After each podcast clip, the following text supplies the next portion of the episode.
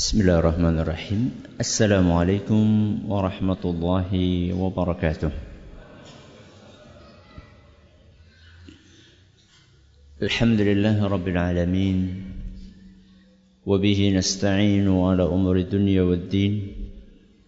Wassallallahu ala nabiyyina wa muhammadin wa ala alihi wa sahbihi ajma'in. Amma ba'd.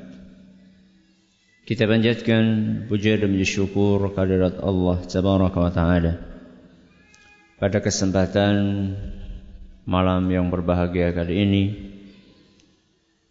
pada tanggal 20 Rabiul Awal 1439 Hijriah atau yang bertepatan dengan tanggal 8 Desember 2017. Kita masih kembali diberi kekuatan, kesehatan, hidayah serta taufik dari Allah Jalla wa'ala sehingga kita bisa kembali menghadiri pengajian rutin untuk membahas adab dan akhlak di dalam Islam dari kitab Al-Jami' yang ada dalam kitab Bulughul Maram karya Imam Ibn Hajar al-Asqalani rahimahullah di Masjid Jenderal Besar Sudirman Purwokerto ini. Kita berharap semoga Allah Subhanahu Wa Taala berkenan untuk melimpahkan kepada kita semuanya ilmu yang bermanfaat sehingga bisa kita amalkan sebagai bekal untuk menghadap kepada Allah Jalla wa'ala. Amin. Salat dan salam semoga senantiasa tercurahkan kepada junjungan kita Nabi Besar Muhammad Sallallahu Alaihi Wasallam, kepada keluarganya, sahabatnya, dan umatnya yang setia mengikuti tuntunannya hingga akhir nanti. Para hadirin dan hadirat sekalian yang semoga senantiasa dirahmati oleh Allah Azza wa Jalla, dan juga para pendengar radio Fika Insani 88.8 FM di Purwokerto, Purbalingga, Banyumas, Banjarnegara, Cilacap, Wonosobo, Kebumen dan sekitarnya, dan juga para pemirsa UVTV yang semoga senantiasa diberkahi oleh Allah Azza wa Jalla. Alhamdulillah, kita masih bisa melanjutkan kembali pembahasan tentang hadis yang ke-17, yaitu tentang silatu rahim. Hadis ini sudah kita bahas kira-kira separohnya atau 2/3-nya. InsyaAllah hari ini kita akan bahas sepertiganya, dan justru yang sepertiga inilah intinya, sehingga kita memerlukan insyaAllah 2 pertemuan hari ini dan hari atau pertemuan yang akan datang insyaAllah, yaitu sabda Nabi SAW, "Man ahabba an yubsata alaihi fi rizqihi", barang siapa yang ingin diluaskan rizkinya, "wa an yunsa'alahu fi atharihi", dan ingin diundurkan ajalnya, atau dengan kata lain dipanjangkan umurnya, "falyasil rahimahu", hendaklah dia bersilatu rahim. Hadis riwayat Bukhari. Kita sudah bahas 2/3 dari redaksi hadis ini, yaitu sabda beliau, "Man ahabba an yubsata lahu fi rizqihi wa yunsa'a lahu fi atharihi", barang siapa yang ingin diluaskan rizkinya dan dipanjangkan umurnya. Ini sudah kita bahas. Malam hari ini kita akan memulai pembahasan tentang falyasil rahimahu, hendaklah dia bersilaturahim. Dan intinya ada di redaksi ini, potongan redaksi ini, hendaklah bersilaturahim. Pembahasan tentang silaturahim ini akan kita awali dengan definisi dari silaturahim itu apa.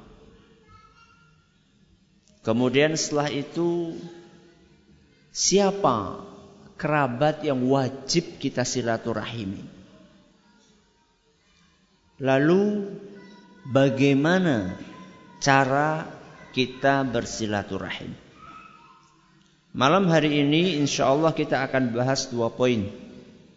Yang pertama definisi silaturahim, dan yang kedua siapa kerabat yang wajib kita silaturahimi. Yang pertama, silaturahim definisinya apa? Kita semua tahu bahwa silaturahim aslinya bukan bahasa Indonesia. Aslinya adalah bahasa Arab. Walaupun sudah menjadi bahasa Indonesia. Dan banyak sekali seperti yang saya sampaikan dalam beberapa pertemuan yang lalu, banyak sekali kata-kata di dalam bahasa Indonesia yang diambil dari bahasa Arab.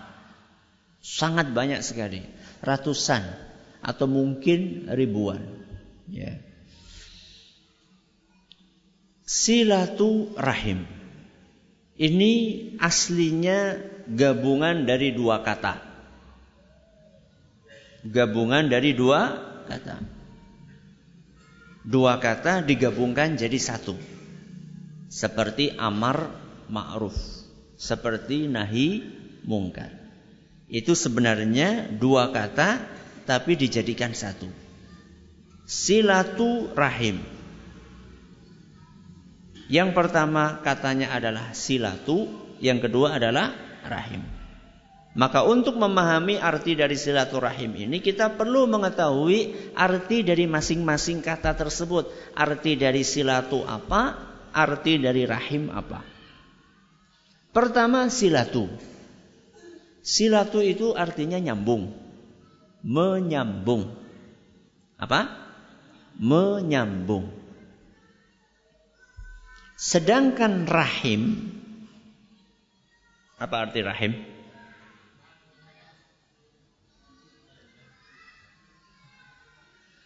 Kasih sayang? Bukan. Rahim. Tempat lahirnya bayi. Rahim. Rahim wanita. Menyambung rahim wanita. Si kepriwe.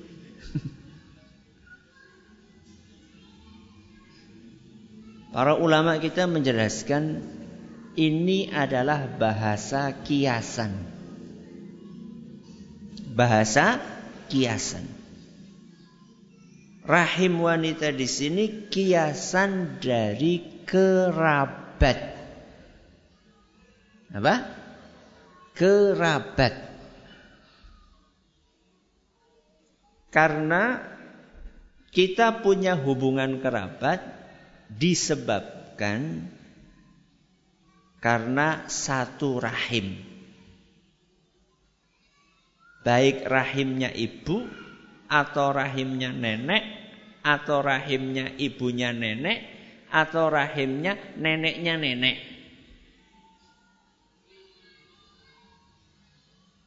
Jadi silatu rahim. Apa silatu tadi? Menyambung. Rahim? Tempat tularnya baik, rahimnya wanita. Atau kandungan seorang wanita. Berarti kesimpulannya Pak Ustadz, silaturahim artinya adalah menyambung hubungan kerabat. Apa?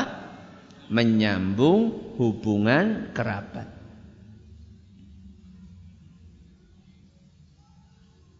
Dari sini kita mengetahui kekeliruan penggunaan istilah silaturahim oleh sebagian kalangan. Contoh acara RW, acara kantor, acara sekolahan. Judulnya apa? silaturahim. Itu sebuah kekeliruan. Kecuali nek satu RW kerabat semua. Kecuali nek satu kantor kerabat semua. Berarti ini perusahaan keluarga. Kecuali kalau satu instansi kerabat semua. Terus pakai istilah apa? Ya terserah. Kumpulan, RT-an, apa maning? Itu juga istilah yang kurang pas. Atau perkumpulan. Yeah. Kecuali kalau misalnya itu paguyuban keluarga, ada masalah. Yeah. Kan sekarang ada acara-acara keluarga ya. Dan biasanya dibungkus dengan arisan. Misalnya arisan keluarga. Dari bani siapa. Keturunan mbah siapa. Itu jenengan istilahi dengan silaturahim. No problem. Tapi acara kantor. Acara apa lagi tadi? Sekolah. Ya. Reuni angkatan sekian. Ya. Itu kurang pas kalau diistilahkan dengan silaturahim. Karena silaturahim artinya adalah menyambung hubungan kerabat. Ini poin yang pertama yang kita bahas. Definisi silaturahim. Karena definisi dari silaturahim adalah menyambung hubungan kerabat. Maka pertanyaan berikutnya, kerabat yang dimaksud itu siapa? Yang dimaksud dengan kerabat, yang wajib kita silaturahimi ini siapa? Dan ini penting. Kenapa Ustaz? Karena kita tahu bahwa silaturahim ini hukumnya wajib. Secara umum, secara global, silaturahim ini hukumnya wajib. Buktinya wajib apa? Buktinya wajib Nabi kita Sallallahu Alaihi Wasallam bersabda, "La yadkhulul jannata qati'un." Tidak akan masuk surga orang yang memutus silaturahim. Apa kata Rasul? Tidak akan masuk surga orang yang memutus silaturahim. Berarti silaturahim wajib apa sunnah? Wajib. Sehingga ketika orang tidak bersilaturahim, berarti dia telah meninggalkan sebuah kewajiban.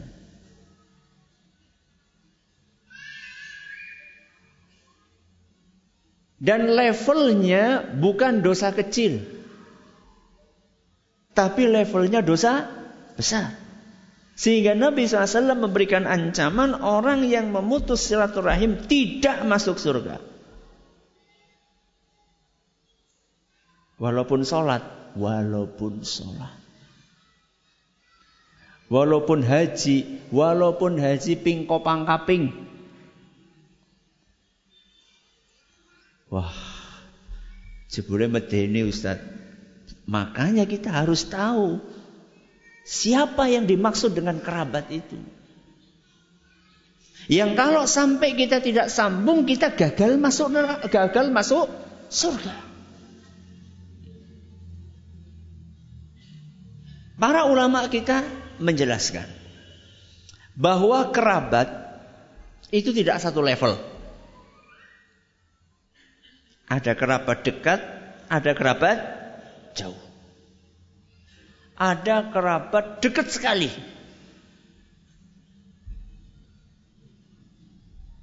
Makanya para ulama sepakat Tidak ada perselisihan pendapat di antara mereka bahwa kerabat yang wajib untuk disilaturahimi adalah kerabat yang masih memiliki hubungan mahram.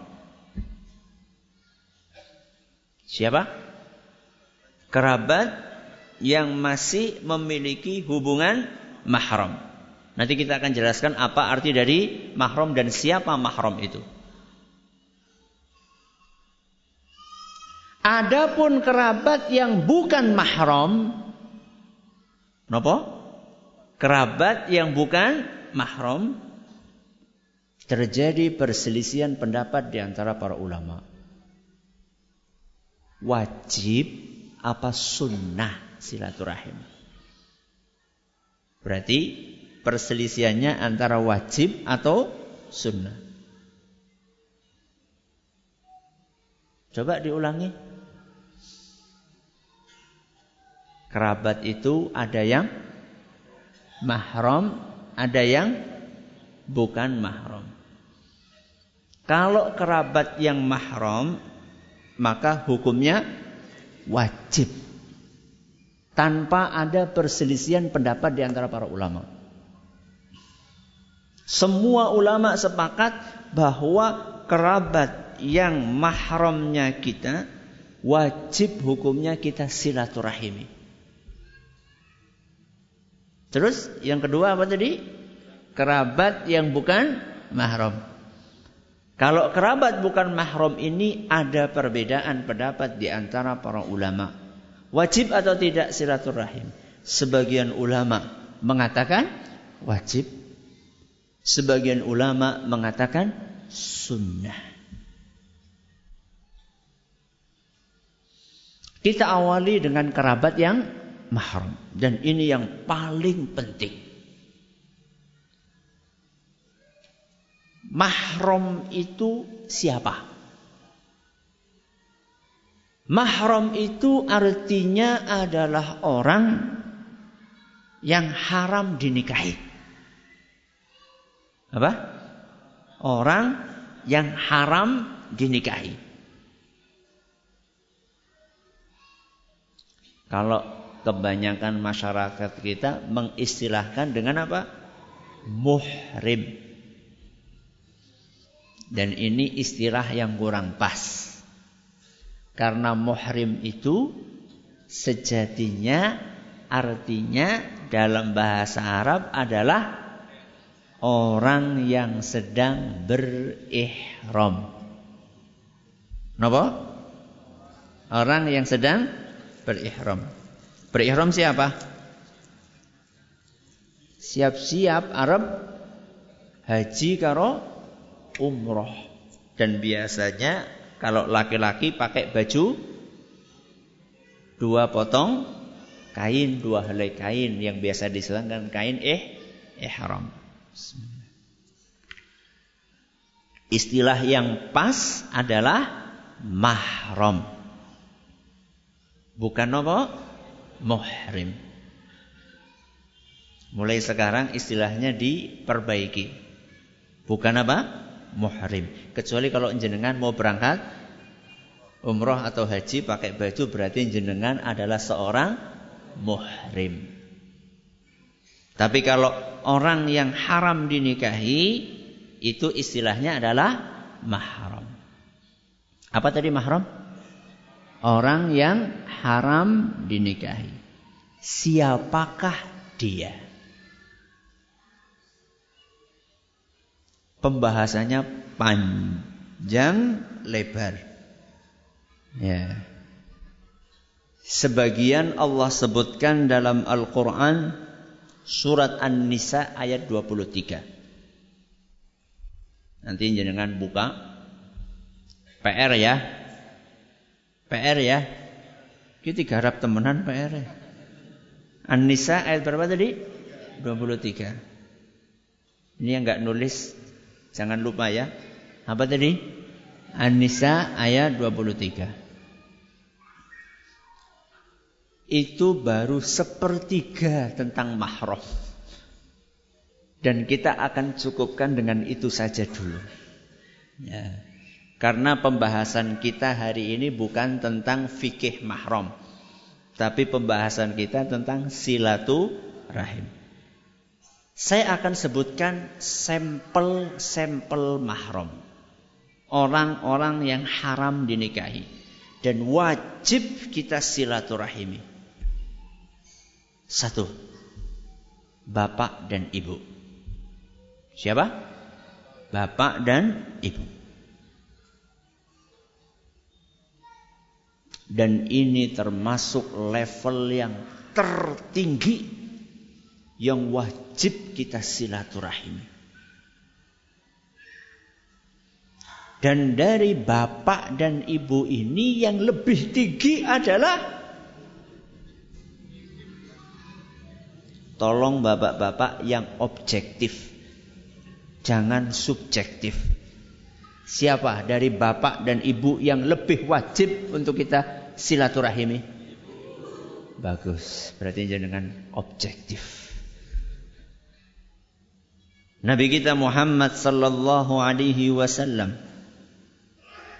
pernah ditanya oleh salah seorang sahabatnya, "Ya Rasulullah, man abar?" Wahai Rasul, siapakah yang harus aku baiki? Siapakah yang harus aku sikapi dengan baik? Qala, beliau menjawab, ummuka, thumma ummuka, thumma ummuka. Beliau SAW menjawab, ibumu, terus ibumu, terus ibumu. Berapa kali? 3 kali. Summa abuka, kemudian bapakmu. Ibumu, ibumu, ibumu, terus bapakmu. Summal akrab fal akrab. Setelah itu kemudian kerabat terdekat dan kerabat terdekat. Jadi semakin dekat semakin wajib. Hadis riwayat Abu Dawud dan dinyatakan hasan oleh Sheikh Al-Albani. Siapa? Bapak dan ibu.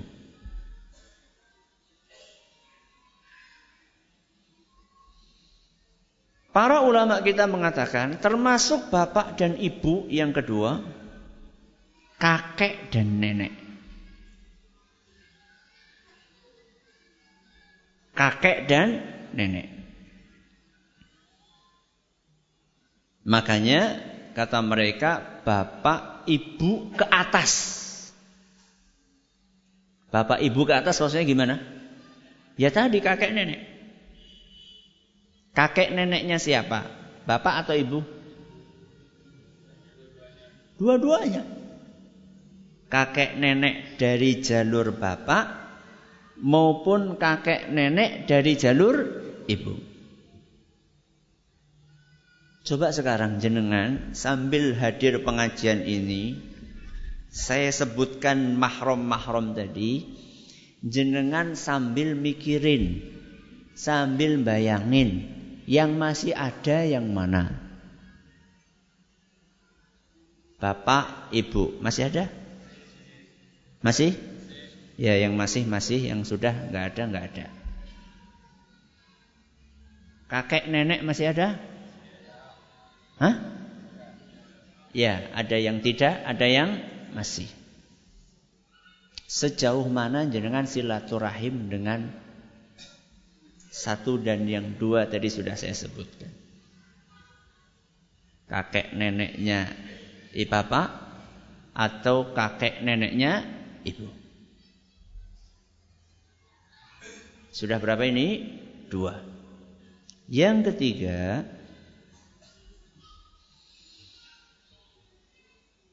anak laki-laki maupun anak perempuan. Siapa? Anak laki-laki maupun anak perempuan.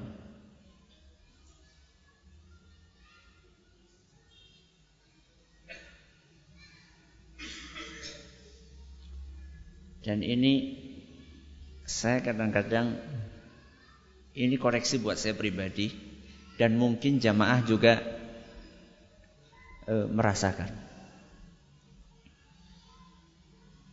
Kalau ada anak tamu, tamu datang, bawa siapa? Anak. Kemudian anak tamu itu mainan sampai mecahin gelas. Apa jenengan marahi? Jenengan marahi enggak?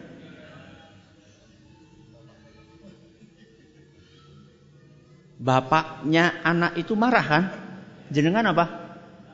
Oh, enggak apa-apa, gitu kan? Anaknya siapa itu? Orang lain. Mungkin dia bukan apa-apanya kita, betul? Kalau anak jenengan yang mecahin gimana? Saben dina ana sing pecah, sesuai tong, betul? Siapa yang lebih berhak untuk kita baiki? Anak sendiri atau anak orang lain? Saya tidak katakan anak orang lain tidak kita baiki. Tapi pembahasan kita, siapa yang lebih berhak kita baiki? Anak sendiri. Dan jangan difahami dari kata-kata ini bahwa kita ini tidak perlu menegur anak kita. Ditegur. Akan tetapi, apakah cara kita menegur anak kita sudah sehalus, sudah selembut cara kita menegur anak orang lain? Mereka lebih berhak untuk mendapatkan kelembutan kita. Mereka lebih berhak untuk mendapatkan kasih sayang kita. Mereka lebih berhak untuk mendapatkan sentuhan hangat kita. Mereka lebih berhak untuk mendapatkan sambutan kita manakala mereka datang. Ketika kita bisa menyambut anak tetangga dengan kehangatan, dengan senyuman, kenapa kita tidak bisa menyambut kedatangan anak kita dengan kehangatan dan senyuman? Mereka lebih berhak dibandingkan anak-anak tetangga kita. Berapa ini? 3. 4. Anaknya anak kita. Siapa? Cucu. Cucu anak laki-laki maupun cucu anak perempuan. Cucu pertama maupun cucu terakhir. Ada sebagian kakek membeda-bedakan antara cucu anak pertama dengan cucu anak terakhir. Membedakan antara cucu yang bapaknya sering ngasih duit dengan cucu yang bapaknya jarang ngasih duit. Betul? Nengkene anak ora? Akeh? Astagfirullahaladzim. Perbaiki. Perbaiki. Itu tujuan kita ngaji. Tujuan kita ngaji untuk memperbaiki diri. Ya. Jadi jangan kapok. Lah ngaji nang kana bola-bali dicemesi tok. Ada yang seperti itu? Mudah-mudahan tidak ada.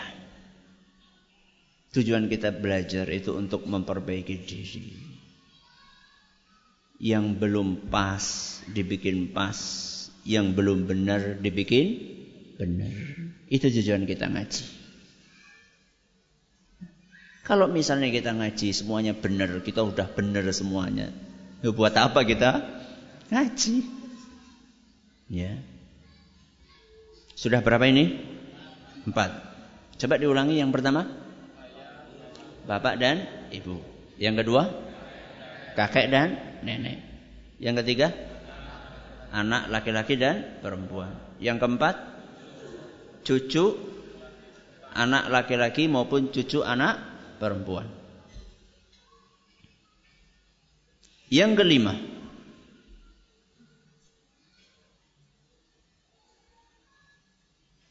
kakak dan adik. Siapa? Kakak dan adik.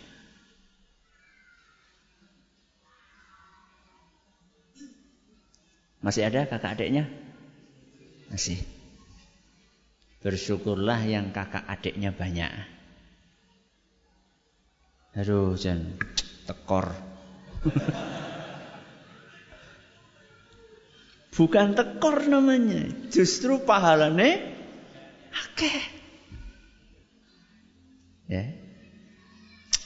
Kayak penak banget ya, anak tunggal. Orang anak mama saya, orang anak adik. Justru jenengan harus bersyukur banyak saudaranya. Berarti peluang amalnya semakin besar. Dan jenengan pun juga akan mendapatkan reward yang banyak juga. Ya, reward di sini maksudnya ya bukan hanya masalah duniawi, termasuk ukhrawinya. Karena semakin banyak yang disilaturahimi, insya Allah pahalanya semakin banyak. Dan reward di dunianya, insya Allah mereka pun juga akan banyak silaturahmi kepada jenengan. Ya. Minggu kie mamas kae datang.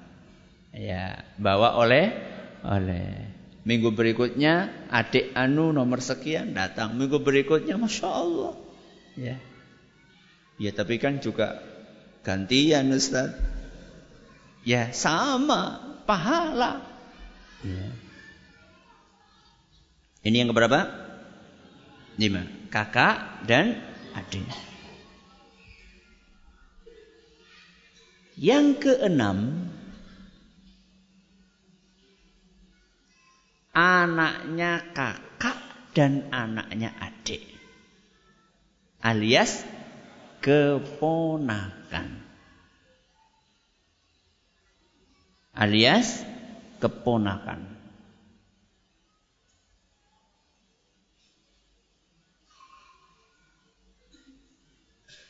Dan ini insya Allah banyak. Apalagi yang kakak adiknya banyak. Misalnya nih ya, masing-masing punya target minimal anaknya 5 misalnya. Ya, punya 10 bersaudara. Ya, masing-masing punya target minimal anaknya berapa? Minimal loh ya. Kalau semuanya sampai batas minimal, berarti punya berapa ponaan? 50 ponakan. Duh, amplop iki ngondak baca. Rusakake. Ya. Semampunya. Ya. Dilemnya yang rapet.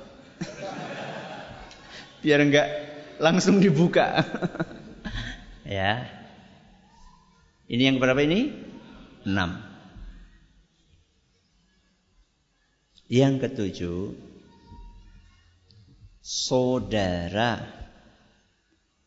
dan saudari bapak dan ibu. Apa? Paman dan bibi. Coba yang terakhir diulangi, apa tadi? Saudara dan saudari bapak dan ibu, alias paman dan bibi.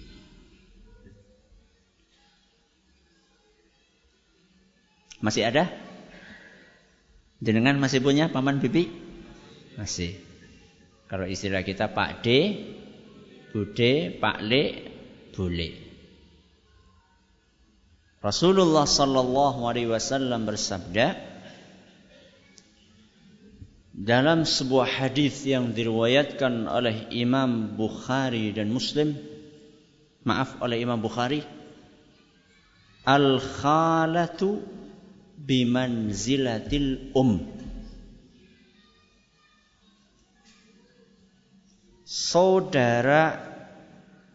saudarinya ibu seperti ibu. Apa? Saudarinya ibu seperti ibu. Maka jenengan yang ibunya sudah meninggal dunia dan pengin tetap berbakti kepada ibu jenengan, selain mendoakan ibu, bersedekah atas nama ibu, ya. Solusi berikutnya adalah menyambung silaturahim, terutama dengan saudarinya ibu. Entah itu bude atau bule. Karena Nabi SAW mengatakan saudarinya ibu seperti ibu. Coba jenengan pikirkan bude, bule dari jalur ibu yang masih hidup. Seberapa dekat kita bersilaturahim dengan beliau. Mungkin saja bude dan bule kita itu hidupnya kekurangan. Sedangkan kita hidup berlebihan. Kita punya harta banyak. Banyak orang-orang miskin, anak-anak yatim, anak-anak jalanan yang kita santuni. Tapi ternyata kita lupa dengan ibu kita sendiri. Yang dimaksud di sini adalah bibi kita dari pihak ibu. Walaupun jauh tempatnya. Alhamdulillah sekarang sarana banyak. Ya. Kalau dulu ngirim duit pakai nopo? Wesel. Wesel pos. Kapan nyampenya? Tergantung jaraknya. Ada yang 3 hari, ada yang seminggu. Sekarang real time. Hari ini, detik ini, ya bukan detik inilah. Menit ini kita transfer, menit itu juga sampai. Ustaz, bibi saya nggak punya ATM, Ustaz. Bikinkan. Ya. Karo isine sisan. Cukur ATM dok.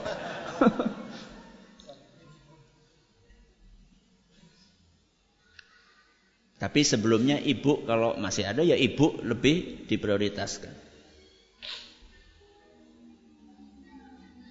Kalau bapak sudah meninggal dunia berarti saudarinya bapak. Ibnu Mas'ud radhiyallahu anhu dalam sebuah athar yang diriwayat oleh Imam Ad-Darimi, beliau mengatakan wal ammatu bimanzilatil ab, saudarinya bapak,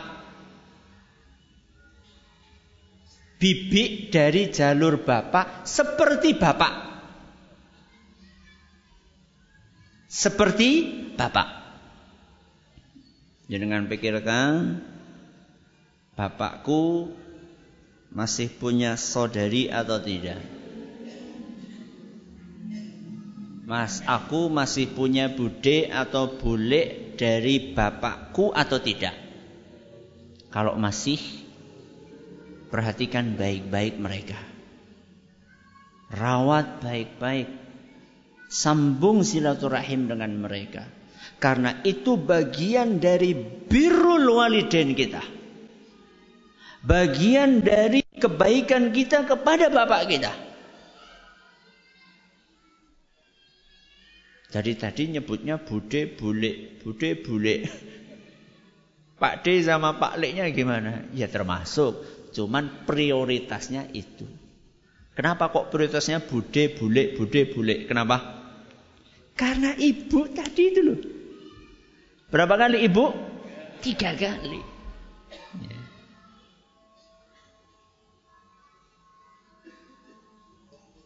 Belum? Oke. Sudah berapa ini? Kok 6? Berapa? 7. Coba diulangi. Bapak, ibu, kakek, nenek, anak laki perempuan, cucu laki perempuan, kakak adik, keponaan anaknya kakak adik, paman bibi. Titik. Ada yang kelewat, nanti kita akan bahas. Alhamdulillahi rabbil alamin, wassalatu wassalamu ala nabiyyina wa muhammadin wa ala alihi wa sahbihi ajma'in. Amma ba'd. Kalau kita perhatikan urutan mahram-mahram tadi, maka kita akan dapatkan bahwa anak, kemudian anaknya anak, itu adalah mahram. Kakak, kemudian anaknya kakak juga mahram.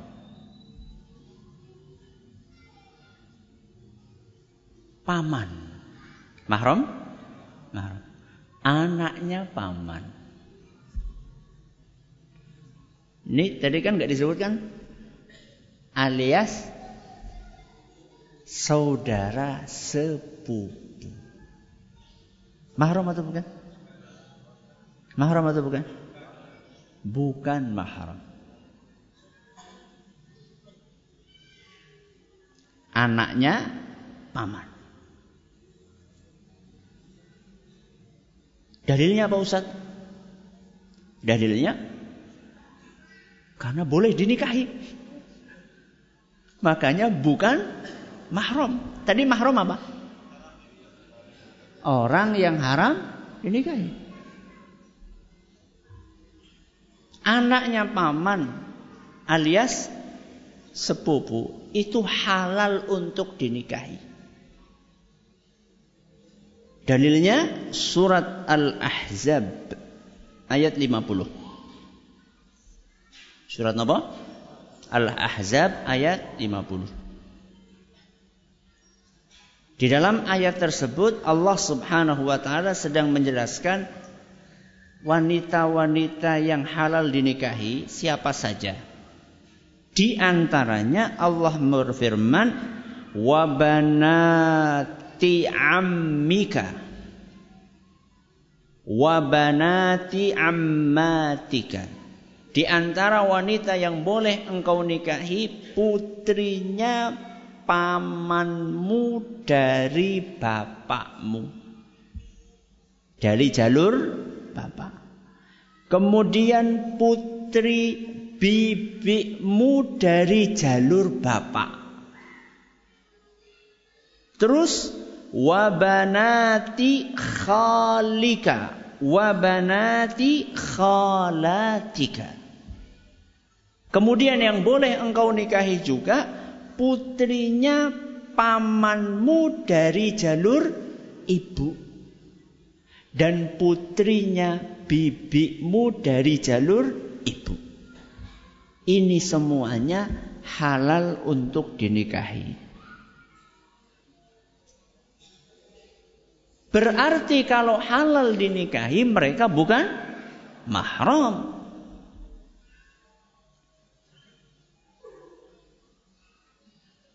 Tapi ya orang kepenak Ustaz masa nikah karo sepupu. Loh, jenengan orang gelem ora apa-apa. Ora kudu. Tidak harus. Kita akan bahas halal, boleh. Bukan wajib. Siapa yang bilang wajib? Enggak ada yang bilang wajib. Kalau menurut sebagian komunitas, eman-eman temen wong dulure dhewek dene kae wong liya. Aku wis paham betul. Iya kan? Kalau masalah paham tidak paham kan kita lebih paham tentang saudara kita kan? Ya, secara umum kita lebih paham karakter saudara kita dibandingkan orang lain. Akan tetapi di kalangan kita, kebanyakan kita itu kita masih agak gimana loh? Kok nikah sama sepupu? Ya, kok nikah sama sepupu? Halal berdasarkan firman Allah dalam Al-Qur'an. Berarti sepupu itu bukan mahram. Maka konsekuensinya, apakah wajib sepupu itu kita silaturahimi?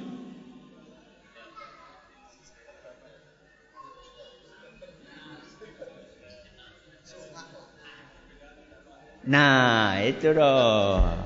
Ada perbedaan pendapat di antara para ulama.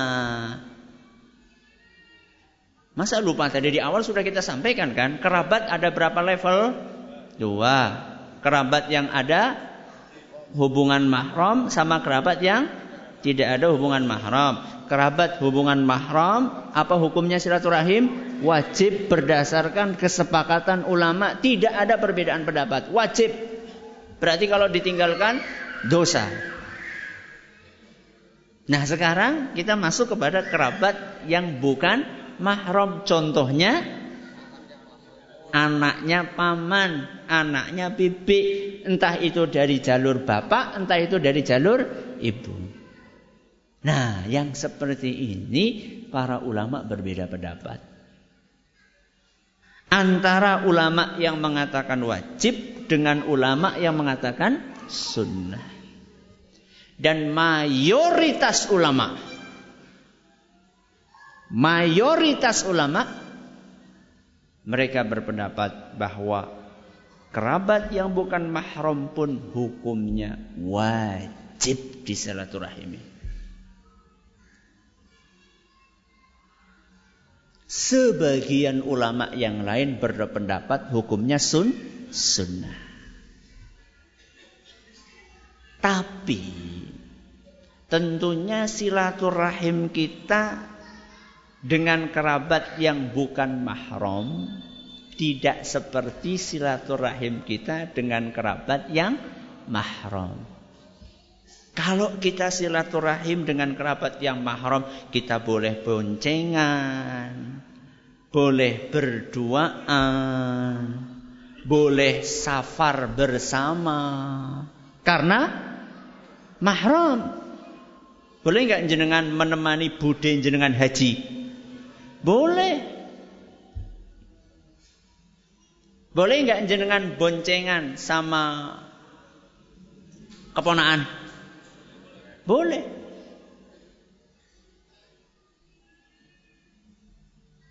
Dan tidak boleh jenengan berduaan dengan sepupu. Loh, kok berduaan kan ini sedang silaturahim.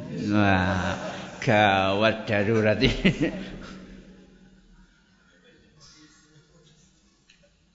Kan menurut jumhur, apa jumhur? Mayoritas ulama wajib hukumnya silaturahim dengan sepupu. Ini bahaya ini. Ngaji malah tambah pinter. Ya, beda. Walaupun menurut mayoritas ulama wajib untuk silaturahim dengan mereka, akan tetapi bentuknya berbeda. Makanya nanti pada pertemuan yang akan datang kita akan bahas silaturahim itu bentuknya apa toh? Apakah dengan ucapan? Apakah dengan perbuatan? Apakah dengan harta? Apakah cukup dengan telepon?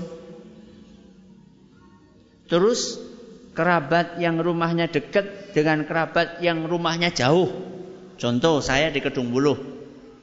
yang kerabat satu kampung dengan saya, dengan kerabat yang tinggal misalnya di Aceh, apakah cara silaturahimnya sama? Terus silaturahim itu setiap hari, apa setiap minggu sekali, apa sebulan sekali, apa pas Idul Fitri tok? Ini pembahasan pertemuan akan datang, insya Allah. Terima kasih atas perhatiannya. Mohon atas segala kurangnya. Kita tutup dengan membaca subhanakallahumma wa bihamdika asyhadu an la ilaha illa anta astaghfiruka wa atubu ilaik. Assalamualaikum warahmatullahi wabarakatuh.